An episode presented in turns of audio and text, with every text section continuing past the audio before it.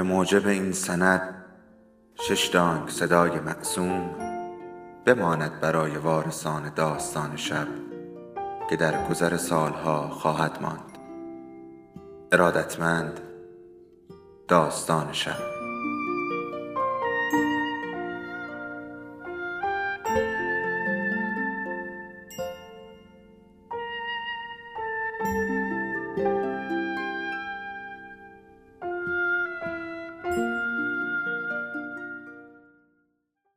بود یکی نبود.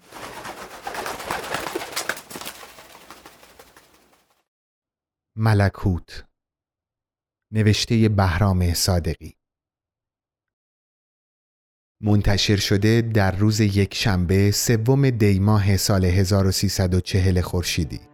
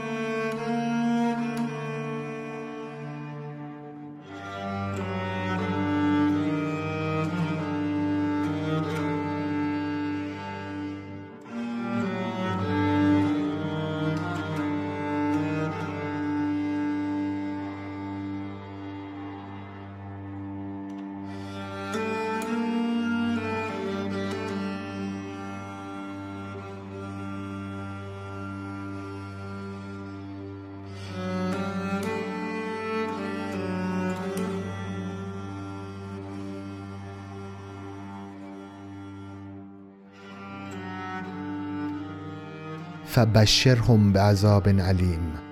قرآن.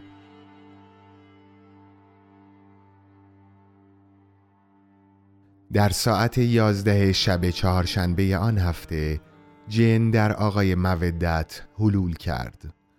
میزان تعجب آقای مودت را پس از بروز این سانحه با علم به اینکه چهره او به طور طبیعی همیشه متعجب و خوشحال است هر کس می‌تواند تخمین بزند. آقای مودت و سه نفر از دوستانش در آن شب فرح بخش محتابی بسات خود را بر سبزه باغ چیده بودند. ماه بدر تمام بود و آنچنان به همه چیز رنگ و روی شاعرانه می‌داد و سایه های وهمانگیز به وجود می آورد و در آب جوی برق میانداخت که گویی ابدیت در حال تکوین بود. در فضا خونکی و لطافت و جوهر نامرئی نور موج می‌زد و از دور دور زمزمه های ناشناخته ای در هوا پراکنده می‌شد و مثل مه بر زمین می نشست. یکی از دوستان آقای مودت که جوانتر از همه بود و همیشه کارهای عملی را به عهده می گرفت و می‌خواست تا سرحد امکان مفید و مؤثر باشد پیشنهاد کرد که هرچه زودتر آقای مودت را به شهر برسانند و در آنجا تا دیر نشده است از رمال یا جنگیر و یا کسی که در این امور تخصصی داشته است یا لاقل از پزشک شهر کمک بگیرند. او را در جیپ سوار کردند و همین دوست جوان که منشی اداره بود به راندن پرداخت. جیپ در میان سکوت و خلوت شب باغ را دور زد و به جاده افتاد و راه درازش را به سوی شهر آغاز کرد. آقای مودت را با وضع نظاری تقریبا در عقب ماشین پرت کرده بودند و هیچ یک از سه نفری که خود روی سندلی های نرم فنردار جلو نشسته بودند طاقت نداشتند که سر برگردانند و کیفیت حال او را تماشا کنند. راه با دستاندازهای بیشمار و پیچهای متعددش به نظر تمام ناشدنی می آمد. در حالی که به هنگام غروب وقتی که با دلی شاد و فارغ از غم و اسبابی آماده برای طرب از شهر به سوی باغ آقای مودت راه افتاده بودند از این که می‌دانستند سرانجام خواهند رسید و از لذت تفرج و سواری محروم خواهند شد ناراحت بودند اکنون هر ستن در سکوت کامل خیره به جاده مینگریستند و بازی محتاب را در پستی و بلندی ها و نیز سایه های تند و زود گذر بوته های خار و پشته های سنگ و تپه های خاک و زمزمه قافل گیر کننده حیوانات شبخیز را به حساب عوامل مابد و طبیعی و آن جهانی میگذاشتند. به شهر رسیدند و منشی جوان چراغهای جلو را روشن کرد. از خیابانهای خوابالود و خلوت که مالامال جلوه های قریبانه بود که تنها آخر شب در شهرستانهای دور افتاده ممکن است پدیدار شود گذشتند. یکی از سه نفر که بی اندازه چاق بود و چشمهایش به همین علت در میان صورت گرد و فربهش پوشیده میماند گفت خیلی خوب این هم شهر. نصف شب خودمان را آواره کردیم آمده ایم حالا می‌خواهم بدانم دنبال چه کسی میگردید. فکر می‌کنید نتیجه ای داشته باشد؟ جوابش را دوست دیگری داد که میان او و راننده نشسته بود. معلوم است دنبال جنگیر میگردیم. مرد چاق با صدای کلفت نکرش تقریبا فریاد زد. آخر این روزها از اینجور آدمها پیدا نمی شود شاید اگر تا صبح صبر کنیم و بعد سر فرصت در محله های قدیمی سراغی بگیریم به مقصود برسیم. حالا غیر از اینکه خودمان را خسته بکنیم نتیجه ای نخواهیم گرفت. راننده گفت این کار خیلی فوری است. می‌بینید که نمی‌توانیم صبر کنیم. تازه آمده ایم و خسته شدیم. چه اهمیتی می‌تواند داشته باشد؟ البته شاید برای شما که همیشه به فکر خودتان هستید زیاد مهم نباشد ولی ما نمی‌توانیم او را همینطور رها کنیم. خندهدار از شما به همین زودی از میدان رفاقت در رفتید؟ ماشین را کنار خیابانی نگاه داشتند که بتوانند تصمیم بگیرند. مرد چاق جواب داد در رفتم یا نرفتم به کسی مربوط نیست. حالا که چاره ای نداریم ببریمش دکتر.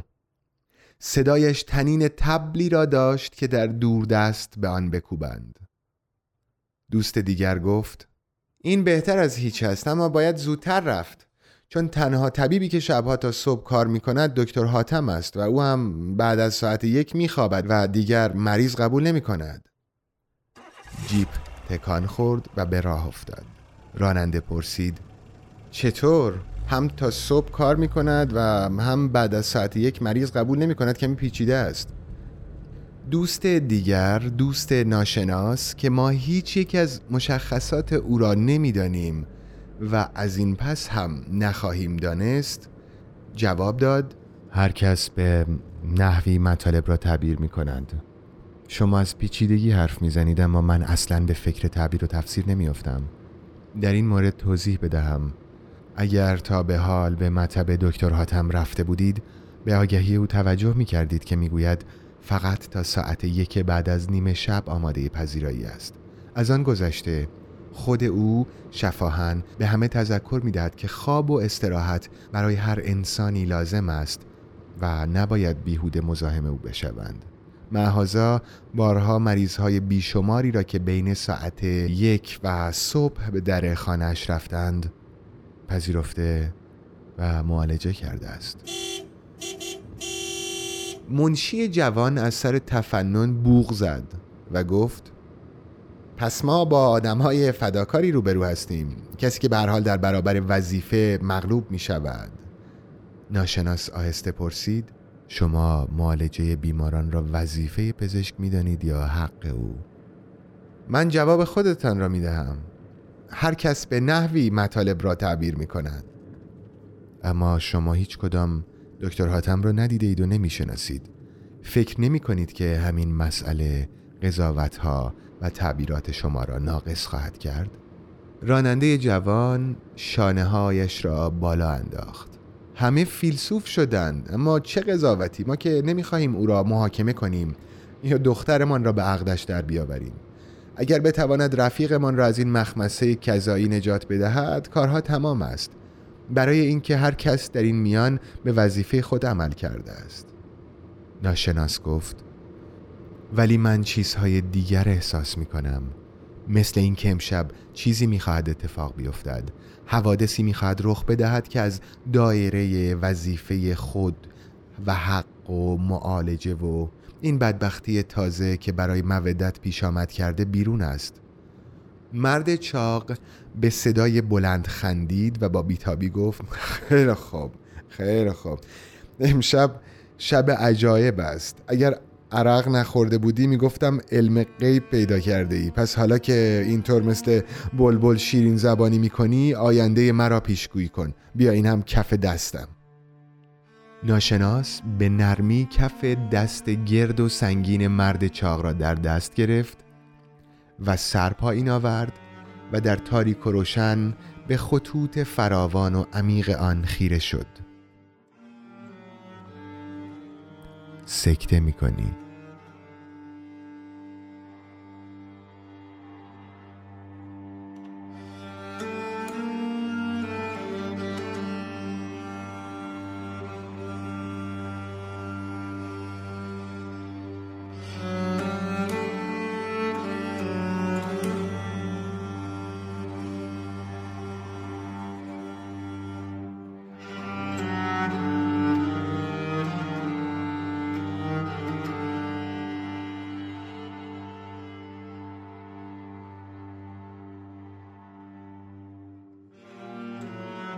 منشی جوان بی اراده پایش را روی ترمز گذاشت و باز برداشت. همه به بالا جستند. مرد چاق خنده خود را فرو خورد و دستش را از دست دوستش بیرون کشید. صد بار گفتم از این شوخیا بدم میاد.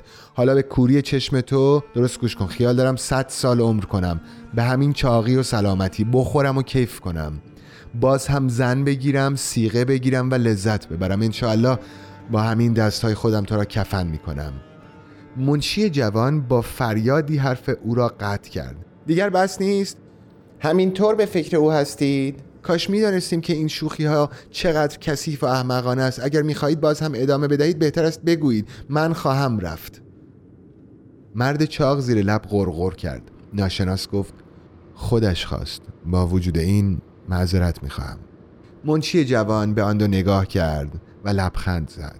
ناشناس از این پس تا آخر شب ساکت ماند و دیگر هیچ نگفت در گفتگوها شرکت نکرد و حتی سوالهایی را هم که از او می کردند بی جواب می گذاشت. جیپ اکنون در تنها خیابان آسفالت شهر به سرعت حرکت می کرد. از لامپ های کوچک و کم نور خیابان به فواصل دور لکه های گرد و زرد رنگ روی آسفالت افتاده بود. خانه های کوچک و بالاخانه های تاریک و خاموش از دو طرف جیپ به سوی تاریکی فرار می کردند و با آن در می آمیختند. سکوت سنگین را فقط صدای موتور جیپ می شکست. یک یا چند سگ لاغر ولگرد به سرعت از جلوی ماشین فرار کردند.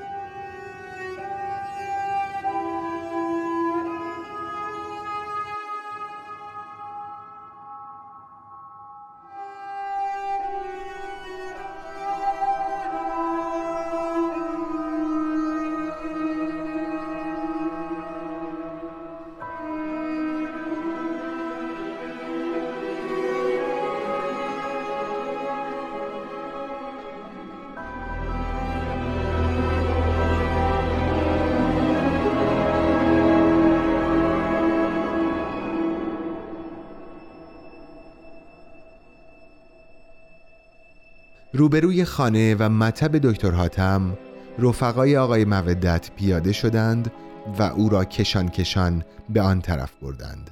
چراغ خانه می سوخت.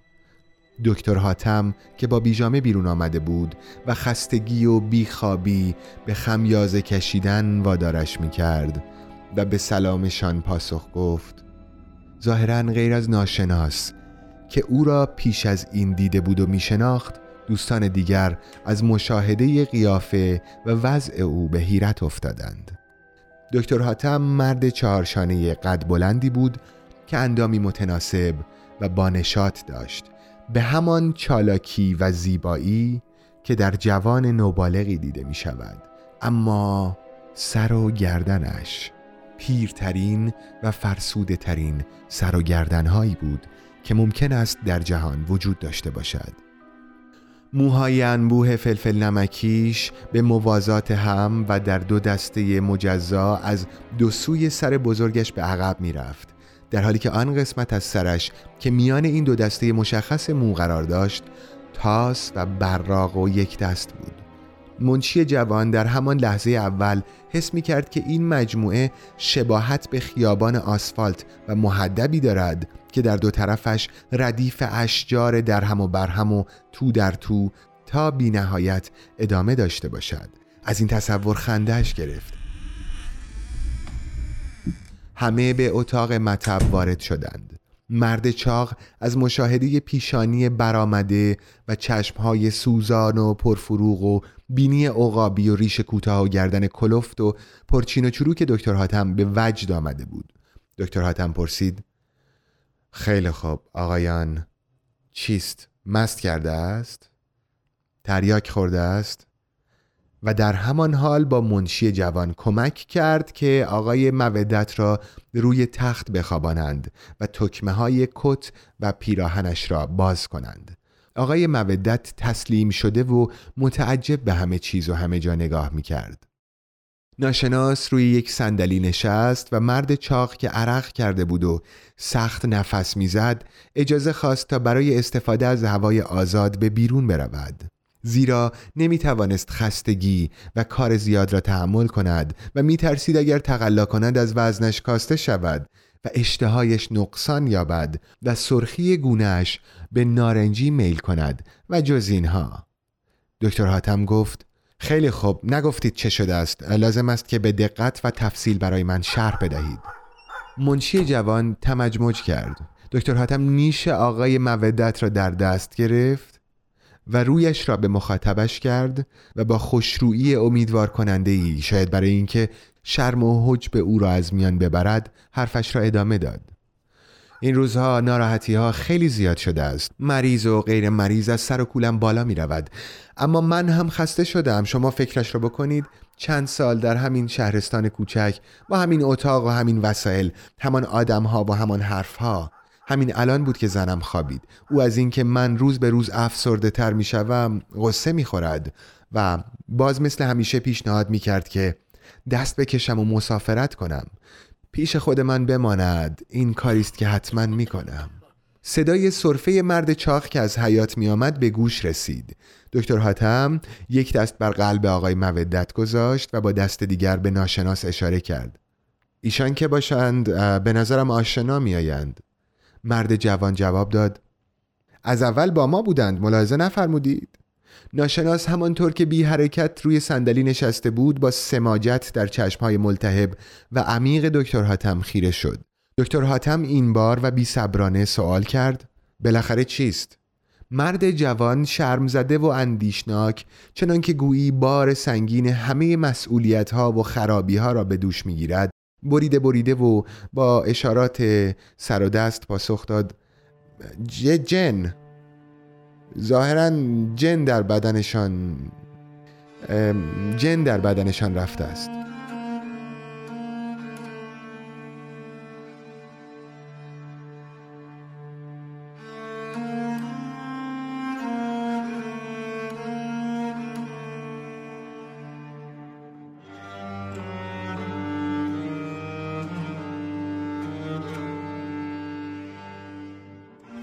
دکتر حاتم آه بلندی کشید. معلوم بود که اهمیت قضیه را عمیقا دریافته است. گفت بنابراین کارمان خیلی مشکل است.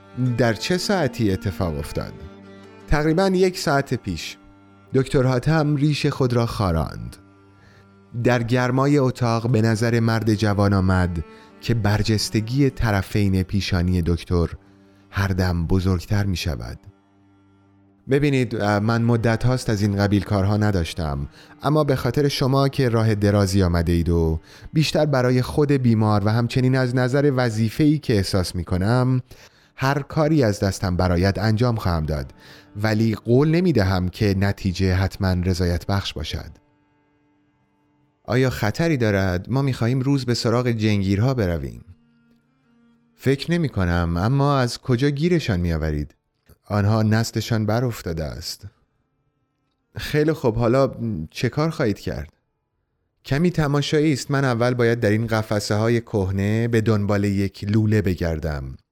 لوله درازی است که در معده فرو می‌برند. مدت هاست که از آن بیخبر ماندم آیا مطمئنید که او به معدهش رفته است؟ تقریبا این جور چیزها را طب جدید کوغترانژه یا برایتان ترجمه کنم جسم خارجی می نامد. کوغترانژه وقتی به بزرگی یک جن باشد مسلما جایی بهتر از محیط فراخ معده نخواهد جست. آیا لازم است که رفیقمان را از حیات صدا بزنم کاری که احتیاج به زور داشته باشد ندارید؟ بیفایده است او اینجا بیهوده عرق خواهد ریخت وانگهی این کار به ملایمت و احتیاط بیشتر از هر چیز محتاج است. دکتر حاتم از درون جعبه چوبی گردالود که در میان انبوه شیشه های خالی و نیمه پر دوا و پنس های زنگ زده و سرنگ های شکسته گم شده بود لوله پلاستیکی درازی بیرون کشید. لوله مثل مار کوتاه و بلند می شد و به اطراف می پیچید بعد یک تشت لعابی و شیشه درازی که محتوی مایعی بنفش رنگ بود و چند سرنگ کوچک و بزرگ آماده کرد و روی میزی که پهلوی تخت قرار داشت گذاشت. آقای مودت با تکمه های باز در حالی که موهای وز کرده سینهش بیرون زده بود وحشت زده و حیران او را می پایید دکتر حاتم لوله پلاستیکی را به نرمی و احتیاط به معده آقای مودت فرو برد. مرد جوان با بلا تکلیفی پرسید بالاخره از دست من کاری بر نمی آید نمی توانم خدمتی بکنم؟ دکتر حاتم همانطور که بر سینه آقای مودت خم شده بود و میلیمتر به میلیمتر لوله را پایین میفرستاد جواب داد من شما را تقدیس می کنم شما برخلاف دوست تنومندتان هستید که گویا همیشه به فکر خودش است. شما دلتان می‌خواهد برای رفیقتان موثر باشید و در راهش فداکاری کنید. چند دقیقه دیگر شکم او را ماساژ خواهید داد. دکتر هاتم تمام مایع بنفش رنگ را با سرنگ از راه لوله لاستیکی به معده آقای مودت فرو فرستاد و پس از آن لوله را بیرون کشید. لوله به روی خود جمع شد. شکم آقای مودت از اطراف نفخ کرد و هر دم برجسته تر می شد دکتر حاتم گفت حالا نوبت شماست. منشی جوان با خوشحالی دست به کار شد. با دستهای ورزیدش که دکتر حاتم را به شک و تعجب انداخت شکم آقای مودت را از بالا به پایین و از پایین به بالا و از اطراف به مرکز ماساژ داد. دکتر حاتم گفت این کار باید یک ربع تا 20 دقیقه ادامه پیدا کند. تازه برای شما که به فوت و فنش آشنایید و الا بیش از این طول می‌کشید. قبلا جایی بوده اید؟ نه هیچ جا. من خیلی از کارها را اگر نخندید به طور مادرزاد می‌دانم. خنداور نیست. من سالها پیش دستیاری داشتم که بدون تمرین و تعلیم قبلی همه چیز می‌دانست. شاید چهل سال پیش. افسوس که خیلی زود مرد. شما چند سال دارید؟ خیلی زیاد. بهتر است بگویم معلوم نیست. اما معذرت می‌خوام. اجازه می‌دهید فضولی کنم؟ آه می‌دانم. چرا من او را کشته باشم؟ فکر می‌کنید نمی‌دانم مردم پشت سرم چه می‌گویند. اینها سزای خدمت است که به آنها می‌کنم. اما ای کاش به همین جا ختم می‌شد. شایعات دیگری حتی در آبادی های اطراف و شهرستان های دور و نزدیک دیگر رواج دارد می‌گویند. شما هر سال شاگرد تازه استخدام می‌کنید و چندی بعد او را می‌کشید. و مزهکتر از همه از آنها صابون می‌سازید. بله. اما چه کسی باور می کند من قاتل نیستم. قبل از هر چیز طبیبم و حتی اگر روزی به این کار مایل بشوم وجدان پزشکی هم اجازه نمی دهد. این شاگردها هر سال با پای خودشان میآیند و به زور خودشان را به من تحمیل می کنند اغلب از دهات اطراف یا محلات دور شهر آمدند. فقیر و بیچارند و تصور کار راحت و مزد فراوان چشمهایشان را کور و خیره کرده است. من نمی‌توانم مخالفت کنم زیرا دست تنها هستم ولی آنها پس از مدتی کار زیاد و خسته کننده میکروب های گوناگونی که در محیط خانه من پراکندند و من خود به آنها عادت کردم بی غذایی ها و ناتوانی های قبلی و روبرو شدن با این موقعیت که پول زیادی به دست نمی آید آنها را از پا می اندازد چه باید کرد؟ و درباره صابون من صابون خود را از پایتخت تهیه می کنم یک جا و ارزان. آیا بهتر از شما خودتان تنها کار کنید؟ در این صورت دهان مردم را هم بسته اید مگر شما توانسته اید تنها به معالجه رفیقتان بپردازید؟ از این گذشته مردم هیچ وقت ساکت نخواهند شد. زیرا دست دیگران در کار است. آن چند طبیب جوانی که تازه به این شهرستان آمدند و جویای پول و نامند از کسرت بیماران من و همچنین از نیروی فراوان و شور و شوقم حسرت می‌خورند. خودشان در روز بیش از یکی دو مریض ندارند. اینها را به خوبی می‌دانم. هرچند تا کنون با شما آشنا نبودم اما دلم می‌خواهد با من خودمانی تر صحبت کنید. طوری حرف می‌زنید که انگار از شهر دیگری هستم. نه درد دل می‌کنم. برای من از شهرهای دیگر حتی از شهرهای دور هم مهمان مریض می‌رسد. آنها را بیشتر دوست میدارم چون راه درازی پیمودند. همکنون در بالاخانه من مردی خوابیده است که احتیاج به یک عمل جراحی دارد. یعنی خودش چون این احتیاجی را احساس می کند اسمش میم لام است. اما اینکه از کجا آمده است مجاز نیستم بگویم. اینجا وسایل جراحیتان کامل است یا مجبورید احتیاط کنید؟ احتیاط می کنم اون مرد بسیار متمولی است. با اتومبیلش آمده است. من به شوفر او که در این حال پیشکار و پیشخدمت او نیز هست جایی در سرداب خانه دادم. اربابش گویی ارزش پول را نمی‌داند یا گنجی زیر سر دارد. بی حساب خرج می کند اما من از او پولی نخواهم گرفت. حتی بابت کرایه اتاق و خورد و خوراکش. می‌دانید او به میل خودش می‌خواهد یکی از اعضای بدنش را قطع کنم. دستهای منشی جوان بر روی شکم آقای مودت بی حرکت ماند.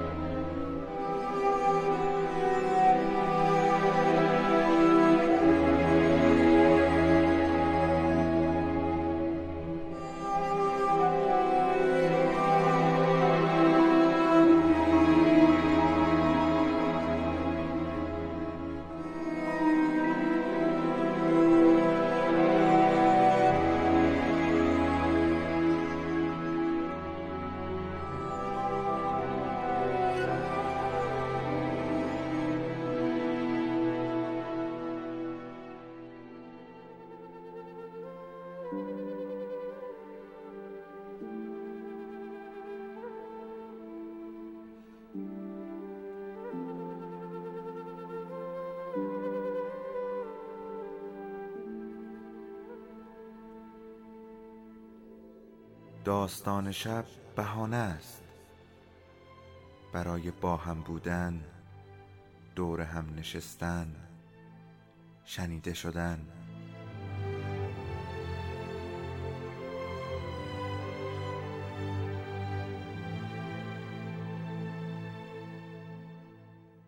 صدای افسانه ها رو میشنویم.